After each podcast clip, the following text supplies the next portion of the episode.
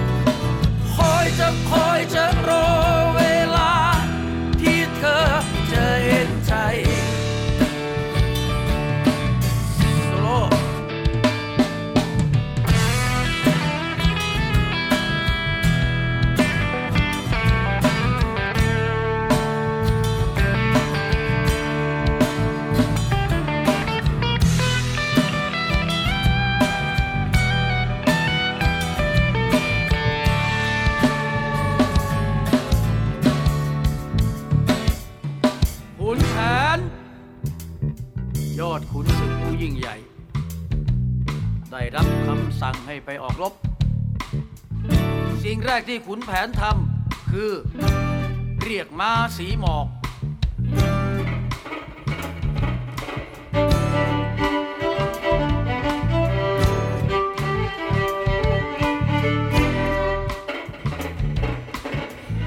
ลงจากม้าสีหมอก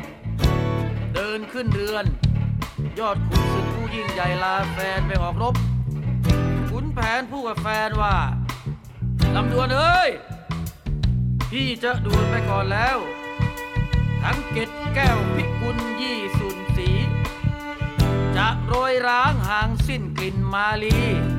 จำปีเอ้ย อีกกี่ปีจะมาพบ รากไม้จะต่างหมอนนอนอนาถดาวดาจะต่างใต้หน้าใจหาย ลงบันไดใจเจียนจะขาดตาย น้ำตา ตกกระจายร่างพรายลง บอกให้รู้ไว้ หัวใจรักจริง ไม่เคยทอดทิ้ง ให้ใครเสียใจ ไอตัวผู้พันนี้ เขาเรียกลายใจ จะให้ทำไงให้จริงจัง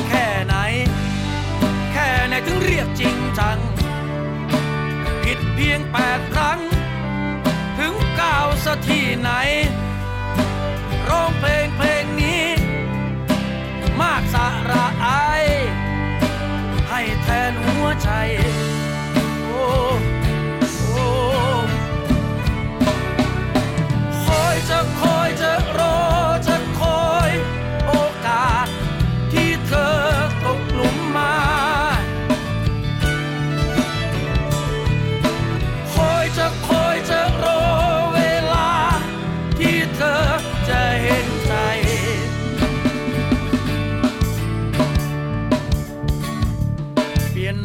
ดังสายน้ำเบสย้ำความรู้สึก ไวโอลีนบาดลึก กลองน่วงหนักระหน่ำใจ กีตาร์โหยดังร้องไห้ โอ้รักใหญ่เหลือเพียงบทเพลง เพียงกระซิบเบาๆกล่าวคำรัก ก็แน่นหนักกว่าภูผามหาศาลหวานน้ำพึ่งหอมบุกหงาละดามาน ไม่เปรียบปานคำรักสักเสี้ยวเดียว รักเดียว ใจเดียว จริงใจ ซื่อสัตย์สารพัดซื่อตรง เออ สวัสดีค่ะ คุณผู้ฟังคะพบกับรายการภูมิคุ้มกัน รายการเพื่อผู้บริโภคกันอีกครั้งหนึ่งนะคะ ไม่ได้เจอกันตั้งหลายวันนะ ไปเที่ยวสงกรานกันมาเป็นอย่างไรบ้าง แต่ถึงยังไงนะคะ สวัสดีก็ยังรักคุณผู้ฟังแบบรักเดียวใจเดียวเหมือนเดิมนะคะวันนี้ค่ะ ตรงกับวันอังคารที่ 19 เมษายนแล้วนะคะ เราพบกันทุกวันจันทร์ถึงวันศุกร์ค่ะ เวลา 11นาฬิกาถึง 12นาฬิกานะคะ มาพบกับดิฉัน สวนีชัมเฉลียวค่ะ ฟังสดและดาวน์โหลดรายการได้นะคะ ทาง www.thaipbsonline.net และแอปพลิเคชันนะคะ ที่สามารถโหลดได้ทั้งระบบ Android แล้วก็ iOS ค่ะทาง Thai PBS or.th นะคะแฟนเพจเข้าไปกดไลค์กันได้ค่ะ ทาง www.facebook.com/thaipbsradiofan นะคะหรือว่าจะโทรมาพูดคุยกัน สอบถามรายละเอียดข้อมูลข้อกฎหมายต่างๆนะคะหรือว่าให้ข้อเสนอแนะกับรายการค่ะ ทั้งหมายเลขโทรศัพท์ 02 7 902-666 นะคะ และสถานีวิทยุชุมชนที่เชื่อมโยงสัญญาณกับเรามาด้วยดีตลอดค่ะ สวัสดีไปยังสถานีวิทยุชุมชนคนหนองย่าไซ จังหวัดสุพรรณบุรีนะคะ FM 107.5เมกะเฮิรตสถานีวิทยุชุมชนปฐมสาคร FM 106.25เมกะเฮิรตค่ะ สถานีวิทยุชุมชนคนเมืองลีจังหวัดลำพูน FM 103.75เมกะเฮิรตสถานีวิทยุชุมชนวัดโพบาลังนะคะ จังหวัดราชบุรีค่ะ FM 103.75เมกะเฮิรตนะคะสถานีวิทยุเทศบาลทุ่งหัวช้างจังหวัดลำพูน FM 106.25เมกะเฮิรตและสถานีวิทยุชุมชนคนเขาวงจังหวัดกาฬสิน FM 89.5เมกะเฮิรตนะคะเรียกได้ว่าสถานีวิทยุชุมชนที่เชื่อมโยงสัญญาณกับเราเนี่ยก็มีเกือบทุกภาคแล้วนะคะ แล้วก็ล่าสุดค่ะ ที่ภาคใต้นะคะก็ติดต่อมาที่รายการภูมิคุ้มกันเหมือนกัน ที่หาดใหญ่นะคะก็ติดต่อมาบอกว่า ต้องการที่จะเชื่อมโยงสัญญาณกับรายการภูมิคุ้มกันไปออกอากาศนะะแต่ว่าอาจจะไม่ได้ฟังสด ในขณะที่เราจัดอยู่ในช่วงเวลา 11นาฬิกาถึง 12นาฬิกาแต่จะนำไปออกอากาศในช่วงเย็นไม่เป็นไรค่ะ เรายินดีอย่างยิ่งนะคะ เพราะว่ารายการของเราสามารถฟังย้อนหลังได้ด้วยค่ะ ทาง www.thaipbsonline.net เพียงแต่คุณนะคะ กรอกแบบฟอร์ม เรื่องของการเชื่อมโยงสัญญาณกับรายการภูมิคุ้มกันมานะทางสวนีและมูลนิธิเพื่อผู้บริโภคค่ะ ก็จะจัดส่งนิตยสารฉลาดซื้อสื่อเพื่อผู้บริโภคให้ฟรี เดือนละหนึ่งเล่มนะคะ ไม่ต้องเสียค่าใช้จ่าย เรื่องของการจัดส่งแต่อย่างใดตรงนี้เนี่ยสามารถนำไปให้ข้อมูลกับผู้บริโภคคนอื่นได้ แล้วก็ข้อดีนะคะของนิตยสารฉลาดซื้อก็คือมีเรื่องการทดสอบนะสินค้าต่างๆ ที่ใกล้ตัวกับเราไม่ว่าจะเป็นอาหาร ยาเพื่ออผลิตภัณฑ์เสริมอาหารเครื่องสำอางนะคะหรือแม้แต่เครื่องใช้ไฟฟ้าโดยทั่วไป ซึ่งช่วงหลังๆค่ะ ทางนิตยสารฉลาดซื้อเองเนี่ยก็ร่วมมือกับในส่วนขององค์กรคุ้มครองผู้บริโภคจากต่างประเทศนะคะไม่ว่าจะเป็นอินโดนีเซียฮ่องกงเกาหลีนะคะหรือแม้แต่ประเทศทั้งแถบยุโรปทำการทดสอบสินค้าที่มีขนาดใหญ่ขึ้น ไม่ว่าจะเป็นเรื่องของเครื่องยนต์ นะคะ คอมพิวเตอร์ โทรศัพท์มือถือ เพื่อที่จะทำให้ผู้บริโภคเข้าถึงเรื่องการคุ้มครองผู้บริโภคได้อย่างครอบคลุมแล้วก็ทั่วถึงนะคะสำหรับวันนี้ค่ะ สวนีก็มีประเด็นมาฝากคุณผู้ฟังอีกเช่นเคย โดยเฉพาะเรื่องของการสรุปยอดค่ะ ผู้บาดเจ็บและเสียชีวิตจากช่วง 7 วันอันตรายนะคะ ในช่วงสงกรานที่ผ่านมา เราจะมาพูดคุยกับดรกนวีกนิษพงศ์นะคะ ซึ่งท่านเป็นผู้จัดการศูนย์วิจัยอุบัติเหตุแห่งประเทศไทยค่ะ จะมาพูดคุยกันนะคะว่าในปีนี้ ในเรื่องของยอดของผู้บาดเจ็บ แล้วก็เสียชีวิตเนี่ยจากเทศกาลสงกรานเป็นอย่างไรกันบ้าง หรือว่าแนวโน้มแตกต่างจากปีที่ผ่านมาอย่างไร มากขึ้นหรือว่าน้อยลงนะคะ อันนี้เดี๋ยวเราจะมาพูดคุยกันในช่วงที่ 2 ของรายการภูมิคุ้มกันค่ะแต่ในช่วงแรกของรายการค่ะคุณผู้ฟัง เราก็มีประเด็นมาฝากนะคะโดยเฉพาะคนที่นิยมชมชอบการไปท่องเที่ยวค่ะ ท่องเที่ยวทะเลนะยิ่งหน้าร้อนๆแบบนี้ จะ อะไรจะสุขใจเท่ากับการไปได้เล่นน้ำเย็นๆ หาดทรายสวยๆนะคะ แต่ที่จังหวัดกระบี่ค่ะ คุณผู้ฟังคะตอนนี้ เจ้าหน้าที่ขึ้นป้ายเตือนเรื่องของการระวังแมงกะพรุนกันขึ้นมาแล้วค่ะ นักท่องเที่ยวนะคะ ตอนนี้ก็ไม่กล้าที่จะลงเล่นน้ำค่ะ เนื่องจากว่ามีแมงกะพรุนเนี่ยลอยเป็นแพเลยค่ะ โดยเฉพาะบริเวณเกาะห้องนะคะ เป็นเขตอุทยานแห่งชาติ ทานโบกขอรณีค่ะ ซึ่งเจ้าหน้าที่อุทยานก็มีการเฝ้าระวัง แล้วก็ติดป้ายเตือนให้นักท่องเที่ยวระมัดระวังตรงนี้ด้วยนะคะ เหตุการณ์นี้ค่ะผู้สื่อข่าวรายงานมานะคะ ว่าเมื่อวานนี้ก็คือว่าวันที่ 18 เมษายนค่ะ ขณะนี้เนี่ยมีแมงกะพรุนแดงจำนวนมากค่ะลอยอยู่ตามชายหาดในหมู่เกาะห้องนะคะ ซึ่งเป็นเหตุเขตอุทยานแห่งชาติทาน โบกครณีอะชื่อเพราะซะด้วยนะคะจังหวัดกระบี่ค่ะ ที่ตำบลเขาทองอำเภอเมืองกระบี่ โดยแมงกระพุนแดงที่ว่าค่ะ มีลักษณะเป็นวุ้นใส แล้วก็มีเส้นสีแดงภายในตัวนะคะขนาดแต่ละตัวนี่ก็กว้างประมาณ 5-7เซนติเมตรค่ะ ยาวประมาณ 10-15 เซนก็ลอยเป็นแพรกันจนเห็นได้อย่างชัดเจนนะคะ โดยเฉพาะค่ะตามอ่าวต่างๆ ของหมู่เกาะห้อง ทางเจ้าหน้าที่อุทยานที่ประจำอยู่ก็เลยติดป้ายเตือนนักท่องเที่ยว ให้ระมัดระวังแล้วก็ขึ้นป้าย มีการรักษาอาการเอาไว้ด้วยนะคะ ซึ่งทางคุณวีรศักดิ์ศรีจัดจังนะคะ ซึ่งเป็นหัวหน้าอุทยานแห่งชาติทาาทานโบกขรณีจังหวัดกระบี่นะคะก็บอกว่าจากการตรวจสอบค่ะ ในขณะนี้ก็พบว่าแมงกระพุนแดง เริ่มเข้ามาในอ่าวต่างๆ ของหมู่เกาะห้องมากขึ้น โดยเฉพาะเมื่อช่วงเช้าของอวันที่ 18 ที่ผ่านมานะคะ ก็มีปริมาณมากขึ้นจำเป็นจะต้องมีการเตือนนักท่องเที่ยวค่ะ ให้ระมัดระวังเนื่องจากว่าแมงกระพุนแดงเนี่ยมีพิษร้ายแรงมากนะหากผู้ที่แพ้พิษมาก ๆ ก็อาจถึงขั้นเสียชีวิตได้ค่ะ โดยจากการสำรวจนะคะก็พบว่าแมงกระพุนมีตามจุดต่างๆ เช่นหน้าที่ทำการหน่วยพิทักษ์อุทยานหมู่เกาะห้องนะคะ เกาะเหลาติงเกาะผักเบี้ย ซึ่งนักท่องเที่ยวก็เดินทางมาท่องเที่ยวกันเป็นจำนวนมาก แล้วก็ส่วนใหญ่เนี่ยก็ไม่กล้าที่จะลงเล่นน้ำเพราะว่ากลัวแมงกระพุนดังกล่าวค่ะ คาดว่าสาเหตุที่แมงกระพุนแดงเข้ามาในหมู่เกาะห้องจำนวนมาก ก็เนื่องจากมีคลื่นลมพัดเข้ามาภายในอ่าวนะคะ ก็ต้องระมัดระวังกันค่ะเวลาไปท่องเที่ยวที่ไหนอย่างไรนะคะ เพราะว่าเวลาเกิดเหตุแบบนี้ขึ้นมาเนี่ย สิ่งที่จะตามมาก็คือการสูญเสียแบบที่เราไม่อยากให้เกิดขึ้นนะคะ โดยเฉพาะเหตุการณ์ที่ผ่านมา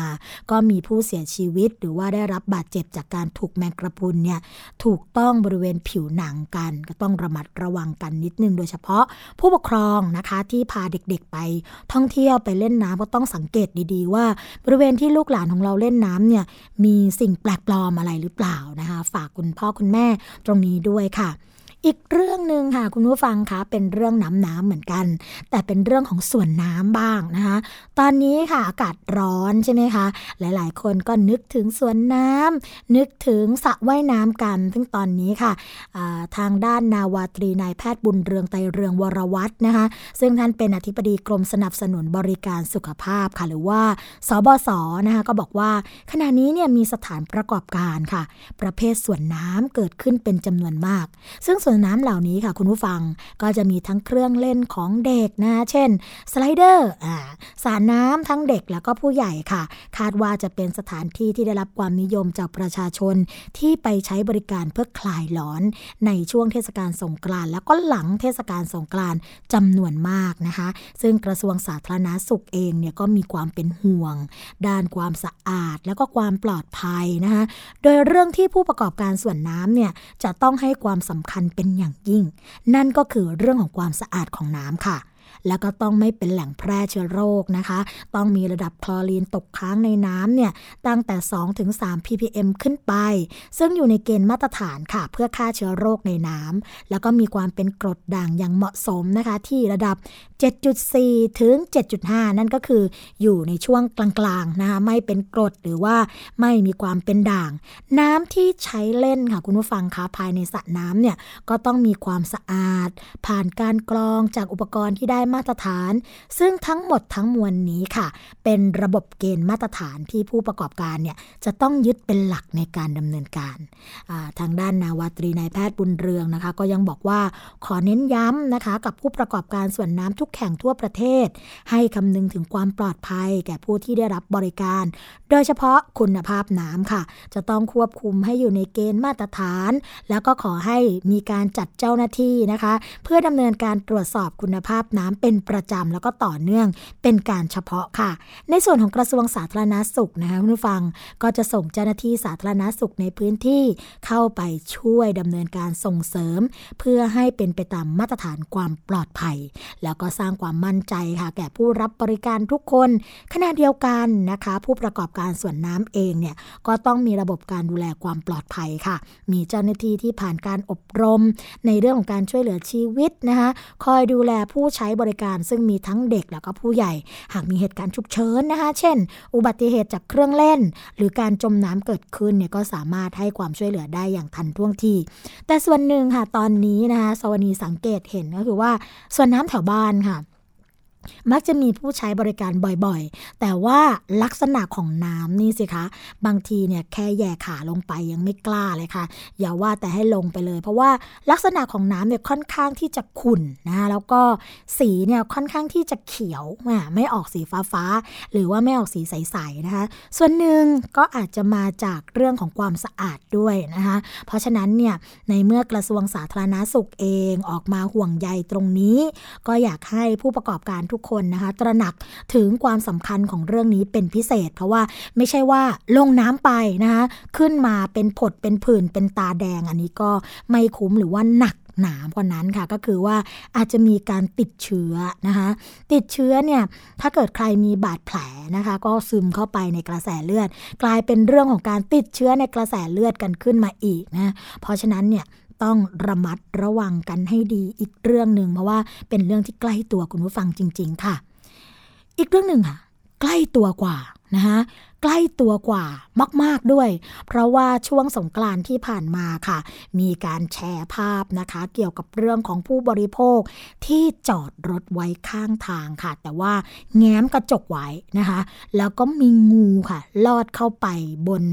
บริเวณด้านหน้าของรถแบบไม่รู้ตัวนะคะ เป็นอีกเรื่องหนึ่งค่ะคุณผู้ฟังที่สร้างความหวาดเสียว แล้วก็ใกล้ตัวผู้ที่ใช้รถยนต์เป็นอย่างมาก โดยโลกออนไลน์ก็ได้มีการแชร์ภาพนะคะ ภายในตัวรถยนต์คันหนึ่งค่ะ ที่มีงูเขียวไม่ทราบขนาดแล้วก็ความยาวกำลังเลื้อยพันบริเวณกระจกบานพับค่ะ ที่ติดอยู่บริเวณตัวรถด้านบนนะ พร้อมกับระบุว่า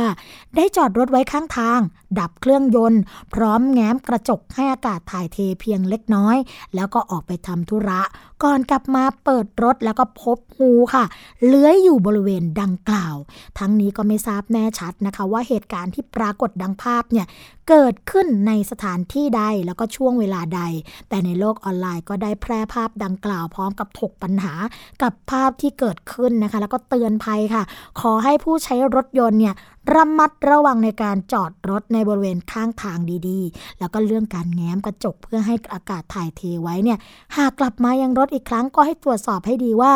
มีทรัพย์สินใดหายไปบ้าง หรือว่ามีสิ่งแปลกปลอมใดเข้ามาในตัวรถหรือเปล่านะคะ อันนี้ก็ มีหลายเสียงเลยค่ะ ที่วิพากษ์วิจารณ์กันว่า หากเป็นตอนกลางวันเนี่ยก็มีความเป็นไปได้ค่ะน้อยมากนะคะหรือว่าอาจจะเป็นศูนย์เพราะว่ารถตากแดด มันจะร้อนมากภายในรถนะคะ งูเนี่ยไม่ชอบที่ร้อนๆแน่ ๆ แต่ที่ ให้ความเห็นเนี่ยก็เป็นความเห็นส่วนตัว ถ้าเกิดมีความเห็นท่านใดนะคะก็บอกได้บางคนก็บอกว่า งูน่าจะเป็นสัตว์เลือดเย็นก็ไม่ชอบอากาศหนาวมากหรือเปล่านะซึ่งบางคนก็บอกว่าก็ยังดีที่เป็นงูเขียวนะคะถ้าเกิดเป็นงูอื่นๆ เจอแบบนี้ก็อาจจะถูกกัดได้นะก็หลายคนก็วิพากษ์วิจารณ์กันไป แต่ส่วนหนึ่งก็คือเราเองก็ต้องระมัดระวังกันด้วยค่ะ บางคนเนี่ยแง้มกระจกเล็ก ๆ ก็ไม่เป็นไรค่ะ แต่ถ้าเกิดแง้มกระจกมากก็อาจจะมีแนวโน้มแบบนี้โดยเฉพาะการจอดข้างทางที่มีเรื่องของป่านะคะหรือว่าต้นไม้ที่รกมาก ๆ เตือนกันไว้ด้วยความห่วงใยจากรายการภูมิคุ้มกันค่ะ อีกประเด็นหนึ่งค่ะคุณผู้ฟังคะหลายคนบอกว่าตรงนี้เนี่ยเป็นจำเลยทุกกรณีเลย โดยเฉพาะอุบัติเหตุที่เกิดขึ้นบนท้องถนน นั่นก็คือเรื่องของแอลกอฮอล์ค่ะ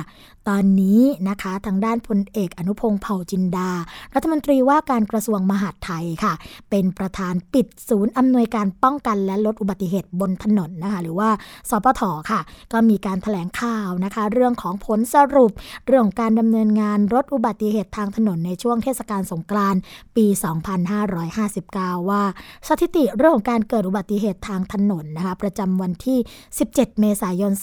2559 เนี่ยก็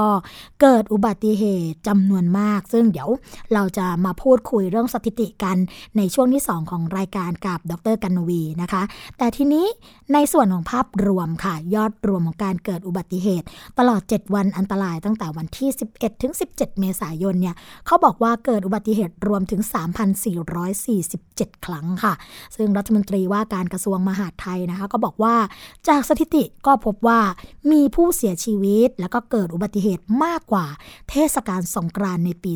2558 ค่ะ จึงให้แต่ละจังหวัดนะคะ มีการรวบรวมข้อมูล เพื่อวิเคราะห์ก่อนเสนอคณะกรรมการให้แก้กฎหมาย โดยจะมีการประมวลสาเหตุทั้งหมดค่ะ ให้เสร็จสิ้นภายใน 5 เดือน ตั้งแต่ออกกฎหมายเรื่องการป้องกัน การใช้มาตรการใช้รถใช้ถนนที่มีความรับผิดชอบ ปฏิบัติตามกฎจราจรนะคะขณะเดียวกันค่ะคุณผู้ฟังคะก็จะมีการศึกษา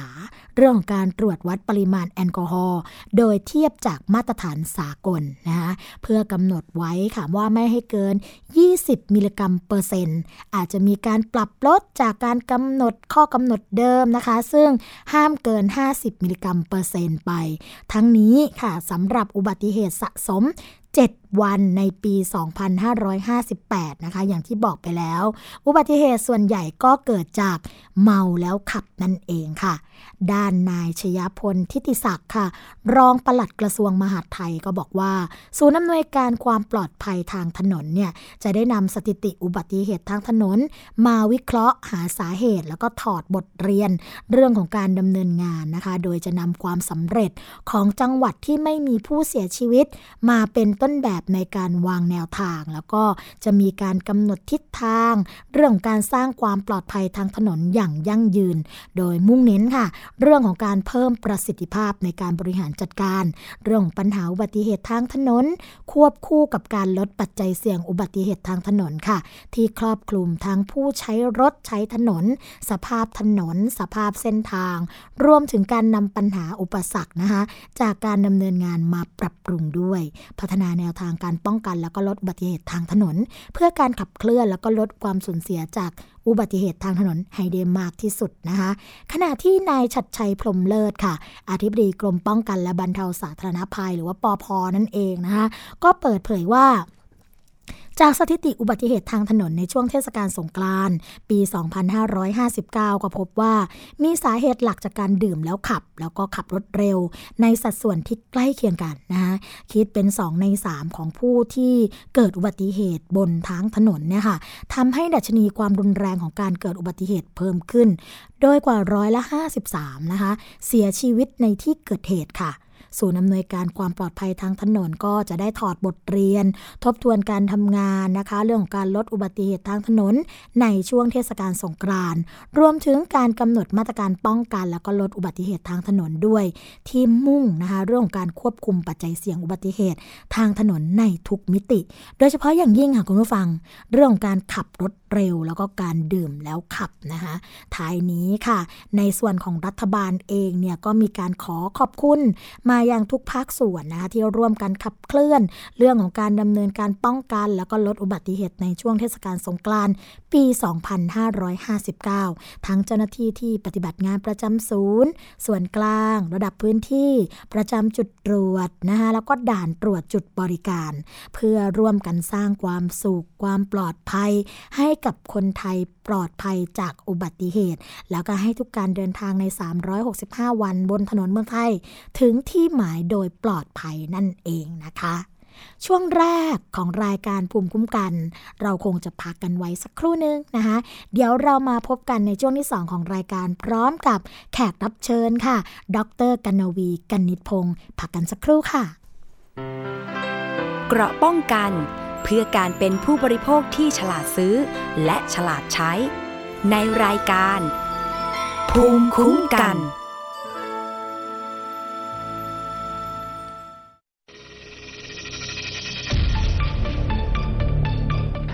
แต่ละคนคงจะมีวิธีการประหยัดน้ำที่แตกต่างกันไปนะครับ บางคนอาจจะยกเว้นการล้างรถในช่วงนี้ เปลี่ยนเป็นการใช้ผ้าชุบน้ำเช็ดแทน บางคนอาจจะใช้บัวรดน้ำแทนการใช้สายยาง ถ้าเราเริ่มจากการเปลี่ยนแปลงตัวเอง ทบทวนการใช้น้ำในแต่ละวันประหยัดน้ำเท่าที่สามารถจะทำได้ เท่านี้ก็น่าจะทำให้ประเทศไทยผ่านพ้นวิกฤตภัยแล้งในครั้งนี้ไปได้ครับ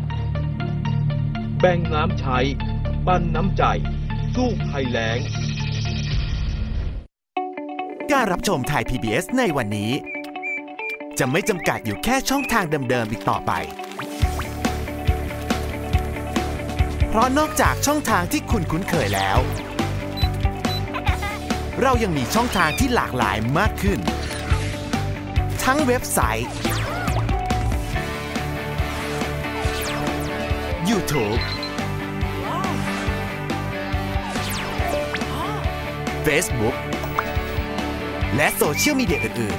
ๆ เลือกรับชมไทย PBS ตามช่องทางที่คุณต้องการได้แล้ววันนี้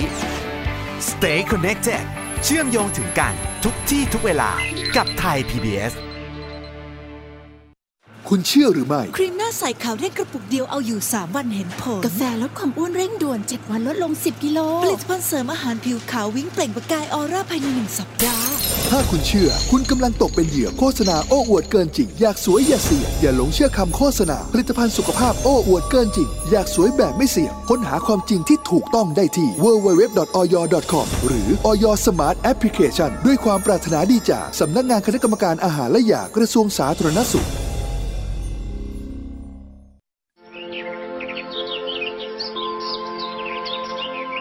ลูกรู้ไหมสถิติคอร์รัปชันในปี 2554 เนี่ย ประเทศไทยของเราอยู่อันดับที่เท่าไหร่ครับ เดี๋ยวนะครับพ่อ ไม่อยากบอกเลยว่าอยู่อันดับที่ 80 จาก 183 ประเทศทั่วโลกครับ ว้า เกือบสอบตกเลยนะพ่อ ใช่ลูก แล้วถ้าเราอยากให้ประเทศไทยเนี่ยใสสะอาดปราศจากคอร์รัปชันและเป็นที่หนึ่งของโลกเนี่ย เราต้องทำยังไงบ้างลูกอืมคนไทยต้องไม่ทุจริตครับพ่อ เก่งมากเลยครับทำดีๆนะครับ แล้วรู้ไหมคนที่ไม่ทุจริตเขาเรียกว่าเป็นคนยังไงครับลูก ก็ต้องเป็นคนดีอย่างผมกับพ่อสิครับ จับดีๆลูก พ่อรู้ไหมเมื่อไหร่จะมีคนมาซ่อมถนนให้บ้านเราสักที คงต้องรอให้คนดีๆอย่างลูกมาเป็นผู้แทนราษฎรก่อนละมั้ง ปลูกฝังกันตั้งแต่วันนี้ ประเทศไทยจะไม่มีคอร์รัปชัน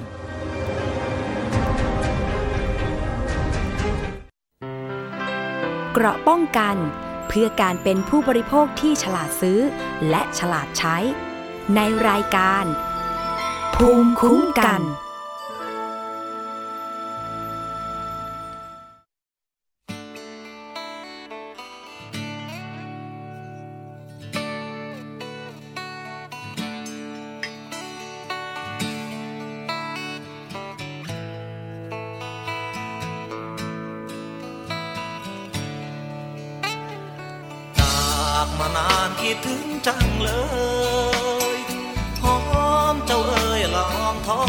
องถิ่น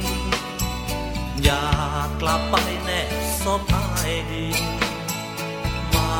รำพึงคิดถึงเสมออันสะดมอาทิตย์กล่าวลา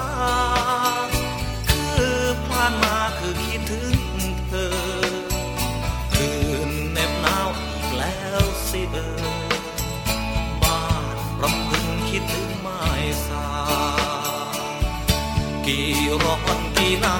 วกี่หมื่นร้าวรานไม่เคยสถานทุกเส้นทางสู้ทนสร้างฝันถึงวันรุ่งรางจะแบกไปทนความทุกข์ระทม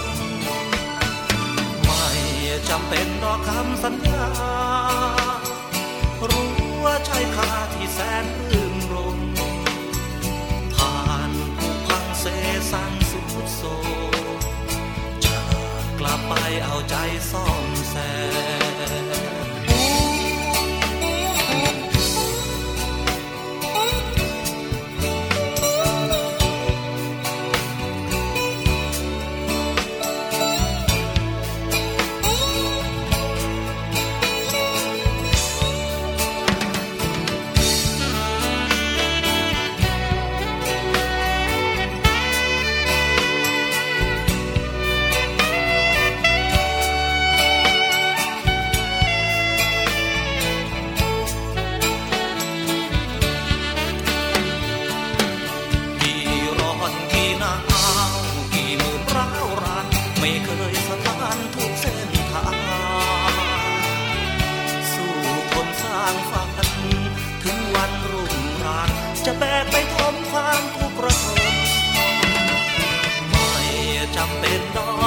สัญญารู้ว่าใช่ค่าที่แสนคืนรมผ่านผู้พังเสสังสุดโศกจะกลับไปเอาใจซ่อง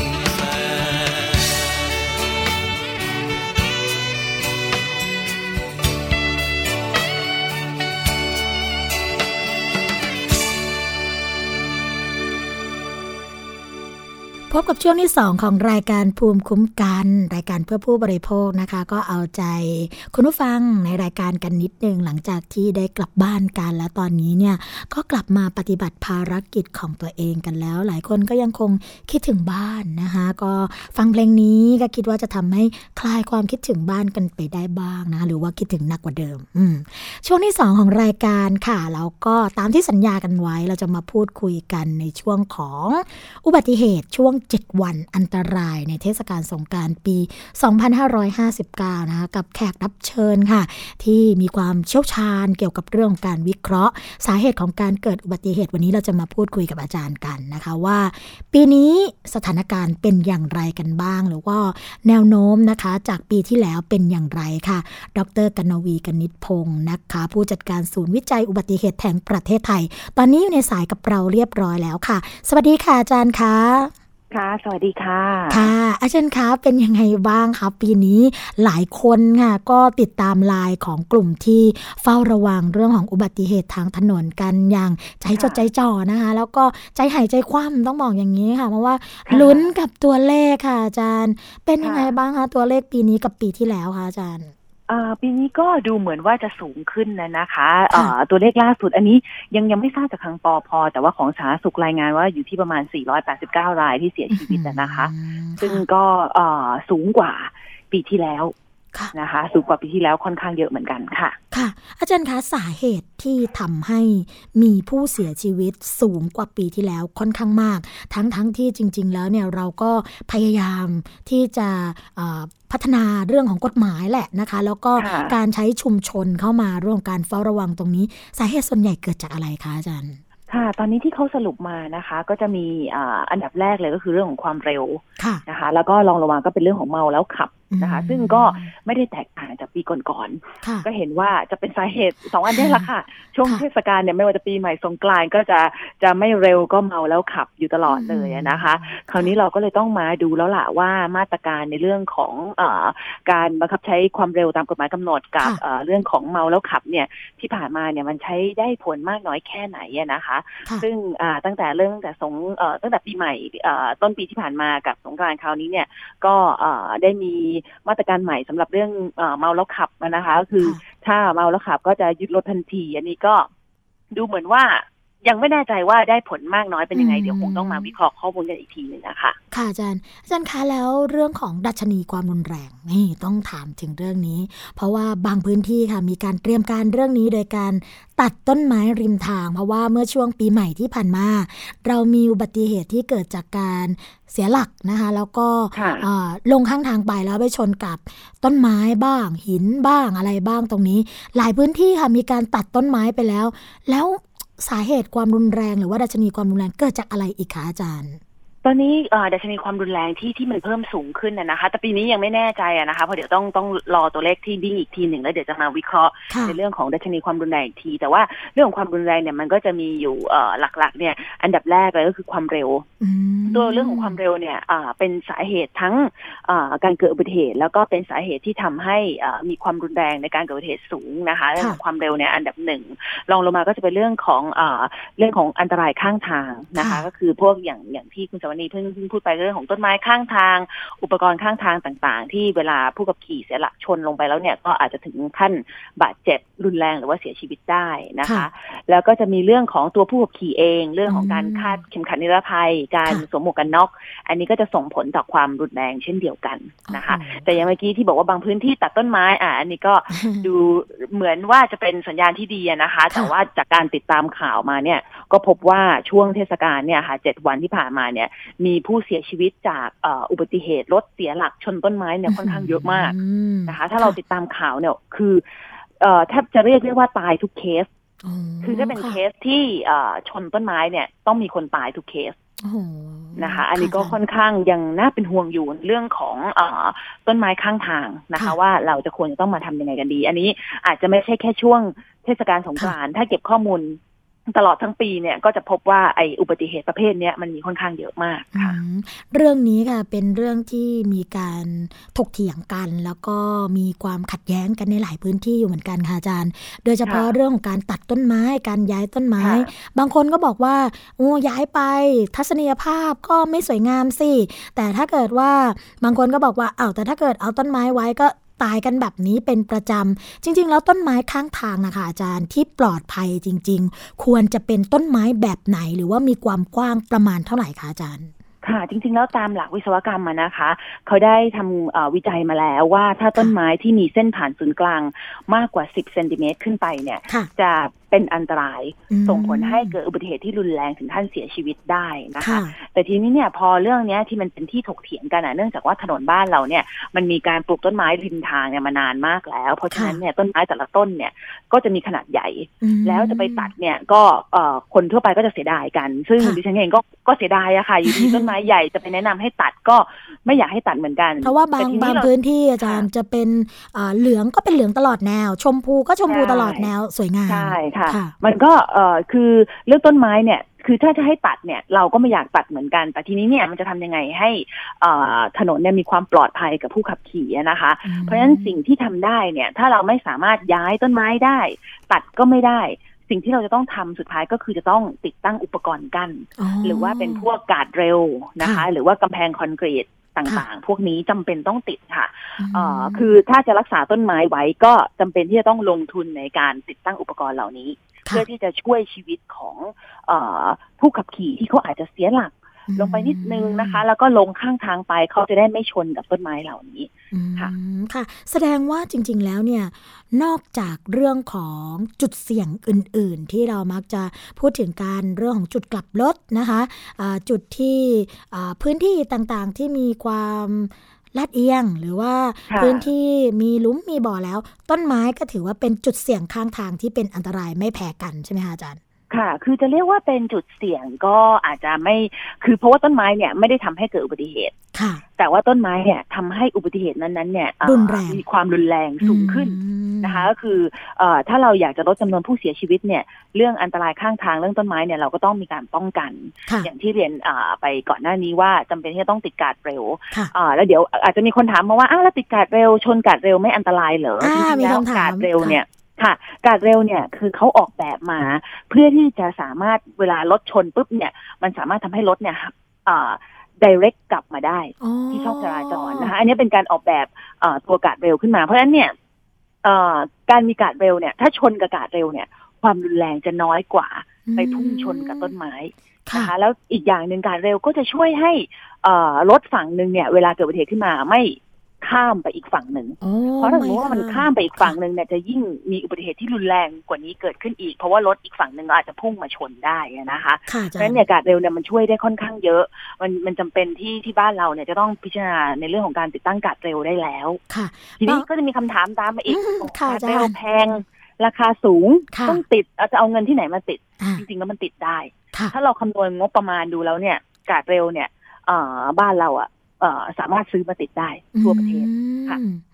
อาจารย์พูดเหมือนอยู่ในใจของคุณผู้ฟังหลายคนค่ะ ไม่ว่าจะเป็นคำถามที่ตามมาตามมา อีกคำถามหนึ่งที่ตามมาค่ะอาจารย์ แล้วความเร็วแค่ไหนล่ะ ที่กาดเร็วสามารถที่จะหยุดยั้งหรือว่าทำให้รถเนี่ย กลับมาสู่ท้องถนนได้ตามปกติค่ะอาจารย์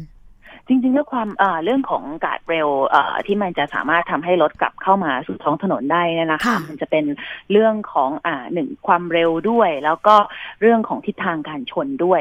ถ้าอ่ามาชนแบบทิศทางแบบเกือบตั้งมุมฉากอากาศเร็วเนี่ยก็คงจะรุนแรงเหมือนกัน แต่ถ้าเราชนแบบทิศทางที่มันคือด้านข้างอะค่ะมันเอาเอาด้านข้างรถเนี่ยไปสีอากาศเร็วเนี่ย อันนี้มันมีโอกาสช่วยก็คือเหมือนแฉลบปุ๊บชนกาดเร็วก็ถลายกลับเข้ามาได้เหมือนกันทีนี้ถามว่าความเร็วขนาดไหน อันนี้มันขึ้นอยู่กับประเภทของการเร็วที่จะใช้นะคะเราก็จะมีวิธีการเลือกว่าประเภทไหนของการเร็วเนี่ยที่ควรจะเอามาใช้แล้วถึงจะปลอดภัย นะคะอุปกรณ์แบบไหนบ้างคะอาจารย์ที่อาจารย์แนะนำแล้วก็อยากที่จะให้ใช้บนท้องถนนบ้านเราอะค่ะจริงๆ ตอนนี้อากาศเร็วบ้านเราอะค่ะ มันมีอยู่แค่ชนิดเดียว นะคะ ก็คือกะเร็วเราเรียกว่าเป็นกะเร็วแบบอ่อนก็คืออที่เห็นกันอยู่ทั่วไปนะคะ มีชนิดเดียวเลย แต่ถ้าต่างประเทศเนี่ยเขาจะมีอีกชนิดหนึ่งเราเรียกว่าเป็นแบบกึ่งแข็ง คือกึ่งแข็งเนี่ยมันจะสามารถต้านทานรถขนาดใหญ่ได้ดีกว่านะคะ ไม่ว่าจะเป็นรถบรรทุกรถบัสนะคะ คือรถที่มีความสูงสูงเนี่ยค่ะ แล้วมันก็จะสามารถกั้นไม่ให้รถเนี่ยพุ่งเข้าไปชนกับอ่าพวกต้นไม้หรือว่าเสาไฟที่อยู่หลังการเร็วได้อีก นะคะ ก็คือมันจะเรียกได้ว่ามันจะมีความแข็งแรงมากกว่า ป้องกันได้ดีกว่า แต่ว่าบ้านเราก็ยังไม่ได้เริ่มเอาเข้ามาใช้กัน แต่ว่าเอ่อในประเทศอื่นๆเนี่ยเขาก็มีกันหมดแล้ว ญี่ปุ่นเกาหลีนะคะ ถ้าเอาในเอเชียเนี่ยประเทศจีนเขาก็มีใช้กันเยอะแยะ แต่บ้านเราก็ยังไม่ได้นำเข้ามาใช้ คือบ้านเราพูดถึงแค่ว่าเอามาติดก่อน แค่นี้ยังเป็นเรื่องที่ถกเถียงกันเลยนะคะแต่คิดว่าหลังสงกรานนี้อาจจะมีการทบทวนเกี่ยวกับเรื่องของตรงนี้ เพราะว่าเห็นรัฐบาลบอกว่าจะมีการมุ่งเป้าไปในเรื่องของการป้องกัน แล้วก็เฝ้าระวังมากขึ้นก่อนที่จะมาแก้ไขกัน อาจารย์คะอีกเรื่องหนึ่งค่ะอาจารย์ เรื่องของถนนสายหลักกับสายรอง ทุกๆ ปีเนี่ยมีความเป็นห่วงว่าถนนสายรองจะเกิดอุบัติเหตุมาก ปีนี้เป็นยังไงบ้างคะอาจารย์โอ้อันนี้ยังไม่ทราบข้อมูลนะคะ ว่าสายหลักเนี่ยมีกี่เปอร์เซ็นต์สายรองมีกี่เปอร์เซ็นต์แต่จริงๆแล้วเนี่ยถ้าจะบอกว่าจริงๆมันก็สำคัญทั้งคู่นะคะ ถ้าเราดูในเรื่องของเชิงระบบเนี่ยก็ต้องให้มันปลอดภัยไม่ว่าจะเป็นสายหลักหรือว่าสายรอง เพราะเนื่องจากว่าอุบัติเหตุช่วงยิ่งช่วงเทศกาลเนี่ยค่ะ มันจะมีลักษณะเป็นแพทเทิร์นเลยก็คือว่าเจ็ดวันอันตรายเนี่ย วันแรกวันที่สอง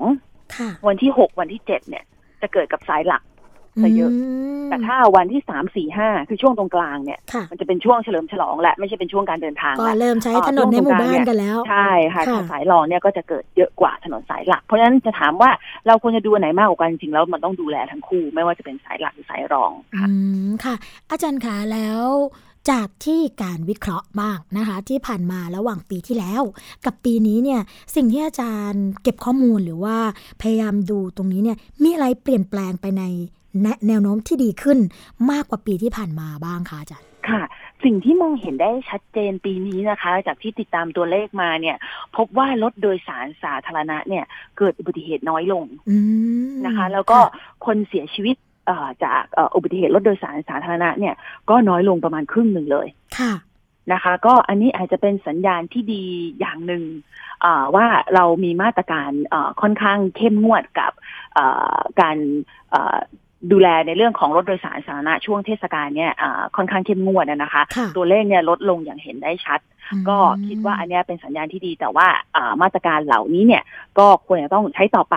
ไม่ใช่ว่าเน้นแค่เฉพาะช่วงเทศกาลเท่านั้นนะคะ ช่วงเวลาที่เหลือของของตลอดทั้งปีเนี่ยในเรื่องของรถโดยสารสาธารณะก็ควรต้องดูแลให้มันเข้มงวดเหมือนเหมือนเหมือนในช่วงเทศกาลที่ผ่านมาด้วยอะค่ะค่ะก่อนที่จะ เบรกหรือว่าหมดเวลาตรงนี้ค่ะอาจารย์คะสิ่งที่อาจารย์อยากจะฝากกับคุณผู้ฟังที่ฟังรายการเราอยู่ในขณะนี้ หรือว่าหน่วยงานที่เฝ้าเฝ้าระวังเรื่องของอุบัติเหตุสาธารณะในฐานะที่เราเนี่ยค่ะทำงานเกี่ยวกับเรื่องของอุบัติเหตุกันมานานมากนะคะ สิ่งนี้อาจารย์อยากจะฝากไว้คืออะไรบ้างคะอาจารย์ ค่ะจริงๆแล้วจากการติดตามข้อมูลอุบัติเหตุมาโดยตลอดนะคะ สิ่งแรกเลยที่หน่วยงานของรัฐ หรือว่าคนทั่วไปจะมองก็คือเป็นความผิดของคนขับ ซึ่งก็ก็ไม่ ไม่ไม่ผิดอะไรคือแน่นอนว่าคนขับเนี่ยหรือผู้ขับขี่เนี่ยเป็นส่วนใหญ่ที่สุดที่ทำให้เกิดอุบัติเหตุเกิดขึ้นนะคะ แต่จริงๆแล้วเนี่ยเรื่องของถนนกับเรื่องของตัวรถเองเนี่ยมันมีส่วนด้วยเช่นเดียวกัน เพราะฉะนั้นทุกเคสเนี่ยเราจะต้องมาวิเคราะห์หาสาเหตุที่เกิดขึ้นอย่างแท้จริงออย่าเพิ่งไปด่วนสรุปว่ามันเป็นเพราะว่าคนขับ ว่าคนขับหลับในคนขับขับเร็ว หรือคนขับเมาคือทุกอย่างเนี้ยเหมือนว่าเราจะไปโทษคนขับแต่เพียงอย่างเดียว ถ้าเราโทษแต่คนขับแต่เพียงอย่างเดียวเนี่ยมันจะไม่เกิดการแก้ไข แล้วมันจะไม่เกิดการเปลี่ยนแปลงนะคะ ถ้าเราคือพูดแต่เรื่องของวินัยวินัยวินัยอย่างเดียวเนี่ยมันจะไม่เกิดการเปลี่ยนแปลงในเรื่องอื่น ๆตามมานะคะเเพราะฉะนั้นเนี่ยเวลาเราดูในเรื่องของสาเหตุการเกิดอุบัติเหตุเนี่ยอยากฝากให้ดูให้รอบด้านนะคะ อย่าเพิ่งตัดสินไปที่แค่คนขับเท่านั้น เรื่องถนนมีส่วนเกี่ยวข้องด้วยอย่างแน่นอนนะคะเรื่องรถด้วยเช่นเดียวกันค่ะ อืม ขอบพระคุณอาจารย์มาก ๆ เลยค่ะ เพราะว่าวันนี้เนี่ยเนื้อหาในรายการเราค่อนข้างแน่นพอสมควร แล้วก็ได้มุมมองนะคะ เรื่องของการแก้ไขปัญหา เรื่องของข้อเสนอแนะจากผู้ที่มีประสบการณ์เกี่ยวกับเรื่องนี้โดยตรงค่ะ วันนี้รายการภูมิคุ้มกันนะคะ ต้องขอขอบพระคุณค่ะ ดรกันนวีกนิตพงศ์ผู้จัดการศูนย์วิจัยอุบัติเหตุแห่งประเทศไทยเป็นอย่างยิ่งแหละค่ะ ที่มาให้ข้อมูลกับเราในวันนี้นะคะ แล้วก็โอกาสหน้าโอกาสต่อไปคงได้พูดคุยกับอาจารย์อีกนะคะ ค่ะ ขอบคุณมากค่ะขอบพระคุณค่ะค่ะ ก็เป็นเรื่องที่เราจะต้องพูดคุยกันนะคะให้มากขึ้น เนื่องจากว่าในส่วนของอุบัติเหตุที่เกิดขึ้นค่ะ สาเหตุของการเกิดนะคะ ไม่ว่าจะเป็นเรื่องของการเมาสุรา การขับรถเร็วเกินกำหนด การตัดหน้ากระชั้นชิดทัศนวิสัยไม่ดีนะคะเรื่องของการหลับในการฝ่าฝืนสัญญาณไฟจราจร หรือว่าการฝ่าฝืนเครื่องหมายจราจรเนี่ยก็ล้วนแล้วเป็นสาเหตุของการเกิดอุบัติเหตุกันทั้งสิ้น โดยเฉพาะเรื่องของการเมาสุราค่ะก็ทุกปีนะคะที่ทำให้มีผู้เสียชีวิตสะสมมากนั่นเองค่ะ เรื่องของอุบัติเหตุในรอบ 24 ชั่วโมงของวันนะคะ หรือว่าอุบัติเหตุที่เกิดขึ้นจากรถยนต์รถโดยสารสาธารณะ ยังคงเป็นเรื่องที่เราจะต้องติดตามกันต่อไปค่ะ ไม่ว่าจะเป็นเรื่องของนโยบายที่เกี่ยวข้องเรื่องของการดำรงวิธีการแก้ไขปัญหานะคะ ก็คงจะมาติดตามกันค่ะ ช่วงสุดท้ายค่ะก็จะมีเคล็ดลับนะคะมาฝากคุณผู้ฟังกันค่ะ เป็นเคล็ดลับที่เราจะแนะนำเรื่องของเครื่องดื่มดับร้อนค่ะ 5 น้ำแก้กระหายอุณหภูมินะคะ ที่อาจจะฮอตลึกถึงภายในเขาบอกอย่างนี้นะคะ ก็ไม่ได้หมายความว่ารายการภูมิคุ้มกันจะแนะนำให้ดื่มทั้ง 5 ชนิดนะคะ แต่ว่าใน 5 ชนิดนี้เนี่ยก็มีประโยชน์มากเลยค่ะ อันแรกนะคะ น้ำแตงโมค่ะ เขาบอกว่าเป็นผลไม้แห่งความเย็นฉ่ำนะคะ ในช่วงหน้าร้อนเนี่ยก็เพราะว่ามีน้ำเป็นส่วนประกอบหลักจึงถูกเรียกน้ำแตงโมว่า watermelon นะซึ่งเป็นของที่จำเป็นในอากาศร้อนแบบนี้ ที่จริงนะคะ บางคนอาจจะรับประทานเป็นแตงโมสด พร้อมกับเนื้อง่าย ๆ เลยก็ได้นะคะ แต่ว่าถ้าเผื่ออยากที่จะเพิ่มสีสันหรือว่าที่บ้านเนี่ยมีเด็กเล็ก ๆ นะปิดเทอมอยู่ ก็อาจจะลองทำน้ำแตงโมที่เป็นสมูทตี้หรือว่าที่เป็นแตงโมปั่นคล้าย ๆ ไอศครีมเกล็ดน้ำแข็งก็ได้นะคะสำหรับแตงโมค่ะเป็นผลไม้ที่มีเรื่องของ กรดไนตริกออกไซด์ที่จะช่วยขยายหลอดเลือดนะคะ ลดความดันแล้วก็เนื้อสีแดงเย็นฉ่ำเนี่ยก็จะมีไลโคปีนค่ะ ชนิดเดียวกับที่มีในมะเขือเทศนั่นเอง ซึ่งหลายท่านที่ไม่ปลื้มมะเขือเทศนะคะ เพราะว่าอาจจะเป็นกลิ่นเป็นรสต่างๆเนี่ยก็เปลี่ยนมากินแตงโมดับร้อน ให้วิตามินสูงได้ดีเหมือนกันนะคะ อันที่2คือน้ำสับปะรดปั่นนะจำได้ว่ามีสูตรค็อกเทลของฝรั่งค่ะ ที่ใส่สับปะรดลงไปให้ได้อารมณ์หวานหวานนะคะ ได้อารมณ์หอมหอมซึ่งประเทศไทยก็สามารถที่จะใช้สับปะรดมาเป็นผลไม้ดับร้อนได้ดีทีเดียวนะคะ เพราะว่ามีสารต้านการอักเสบค่ะ ก็ถ้าเกิดใครที่กินแกนได้นะคะ ก็สามารถนำไปปั่นก็ทำให้รับประทานกันง่ายขึ้นค่ะ แล้วก็อาจจะมีการใส่น้ำผึ้งใส่มะนาวลงไป ก็จะได้รสที่กลมกล่อมนะคะเขาบอกว่าต้านการอักเสบได้ดีค่ะ อันที่ 3 น้ำมะตูมนะคะ เวลาที่เราไปเยี่ยมญาติหรือว่าอะไรต่างๆเนี่ยก็อาจจะมีการต้มน้ำมะตูมไปฝากเพราะน้ำมะตูมเนี่ยเขาบอกว่ามีฤทธิ์ค่ะในเรื่องของการยับยั้งนะคะการอักเสบได้ดี เหมาะกับคนที่มีอาการความดันโลหิตสูงค่ะ ก็จะสามารถที่จะยับยั้งได้นะคะซีน้ำส้มโอค่ะ ก็กินได้ทั้งสดแล้วก็เป็นน้ำนะคนที่เป็นเบาหวานสามารถที่จะลดน้ำตาลได้ด้วยค่ะ และ 5 จับเลี้ยงนะคะเข้าหน้าร้อนแบบแล้งนี่ถ้าได้เครื่องดื่มเย็นๆมาดับกระหาย แทนน้ำอัดลมหรือว่าน้ำหวานก็ยิ่งดีค่ะ เพราะว่าจับเลี้ยงเนี่ยนะคะมีคุณค่าทางโภชนาการลดไขมันได้ด้วยนะคะ แล้วก็ทำให้ร่างกายเนี่ยเย็นดับร้อนได้ดีค่ะ เป็นยังไงบ้างคะสำหรับเคล็ดลับที่เรานำมาฝากการเกี่ยวกับเรื่องของน้ำผลไม้ดับร้อนนะคะ รายการคุ้มคุ้มกันค่ะ จะมาพบกับคุณผู้ฟังทุกวันจันทร์ถึงวันศุกร์เวลา 11นาฬิกาถึง 12นาฬิกานะคะสำหรับวันนี้ค่ะ สวัสดีและรายการภูมิคุ้มกันคงต้องลาไปก่อน พบกันใหม่ในวันต่อไป สวัสดีค่ะ คำบรรยายจดหมายถึงพ่อ หนูยังรอวันพ่อกลับบ้านกล้ามะระกอที่พ่อนั้นหวานอยากปลูกไม่นานลูกโตนาดูกระถินริมรั้วสูงขึ้นเลยบาบุมกระดังอาเลือสูงประตูถ้าตะวันชูคอชูจอรออยู่คงจะเงอดูคอ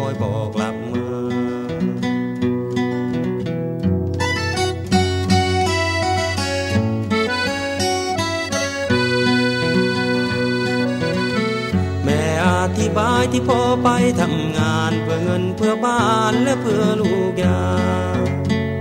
จะมีบ้านโตมีรถโกสง่ามีหน้ามีตาเหมือนดังใครใครพอไปคราวนี้แม้จะยาวนาน พวกเราทั้งบ้านเป็นกำลังใจ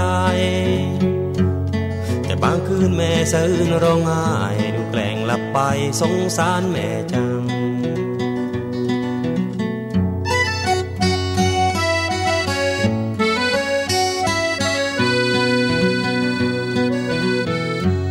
ส่วนน้องยิงยิงยามเย็นยามอ่อนประจำเหตุผลไม่ฟัง แมวบ้านโตแมวทุกอย่างจะเอาขี่หลังของพ่อคนเดียวกะทินริมรั้วสูงขึ้นเลยบาบุมกระดังอาเลื่อยสูงประตูถ้าตะวันชูคอชูจอรออยู่คงจะเงอดูคอยพ่อกลับ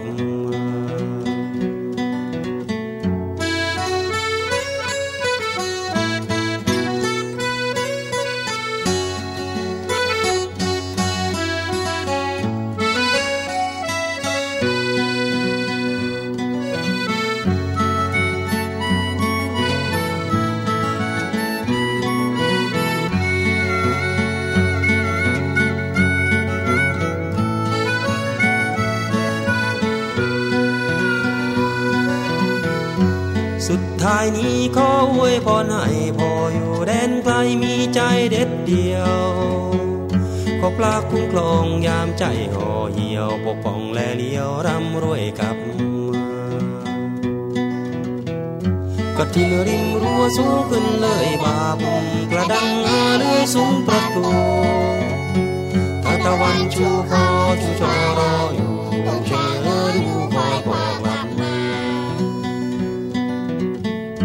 ก็ติงริงรัวสูงขึ้นเลยบาบุมกระดังเลื่อยสูงประตูถ้าตะวันชูคอชูชอรออยู่คงจะเงอ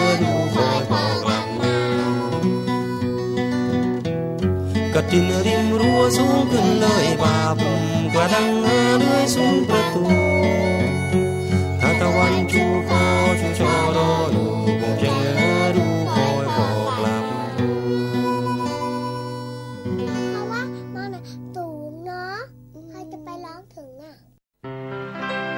ราะป้องกัน เพื่อการเป็นผู้บริโภคที่ฉลาดซื้อ และฉลาดใช้ ในรายการ ภูมิคุ้มกัน